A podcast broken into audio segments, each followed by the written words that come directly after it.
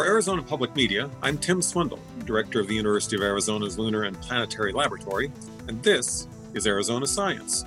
Joining me today is Mike Worobey, the head of the University of Arizona's Department of Ecology and Evolutionary Biology.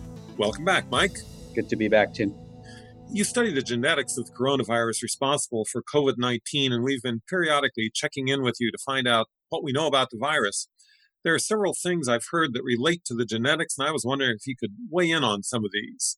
Sure. For instance, there are periodically stories that come out that there's a new mutation of the virus that is more contagious or that causes a more serious disease.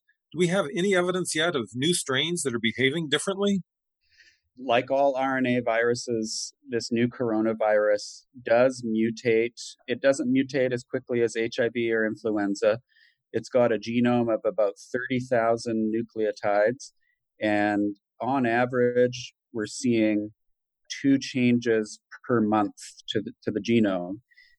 And if you collect all of the genomes across the world, and we've done a pretty good job, we have tens of thousands of genomes now from labs like mine and other labs around the world that are generating these, these genomes there are thousands and thousands of different mutations that have arisen since this first started transmitting.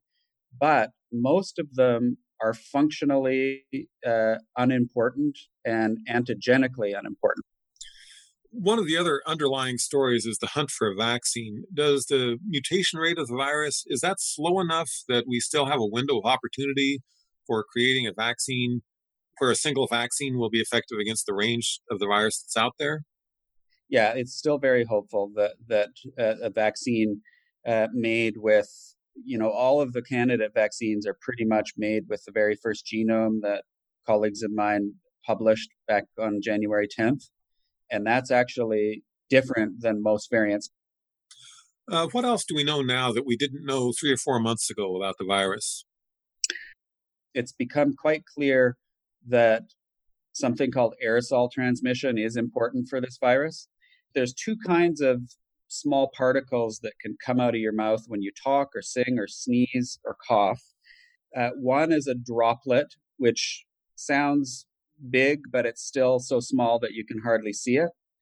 But it's big enough that gravity pulls it to the ground, usually within six feet. But then there's aerosol transmission, which is a, a particle that's so small that it floats in the air, kind of like cigarette smoke. You, you know, you can go into a room an hour after someone has smoked and you can still smell that because those very very small particles are floating in the in the room.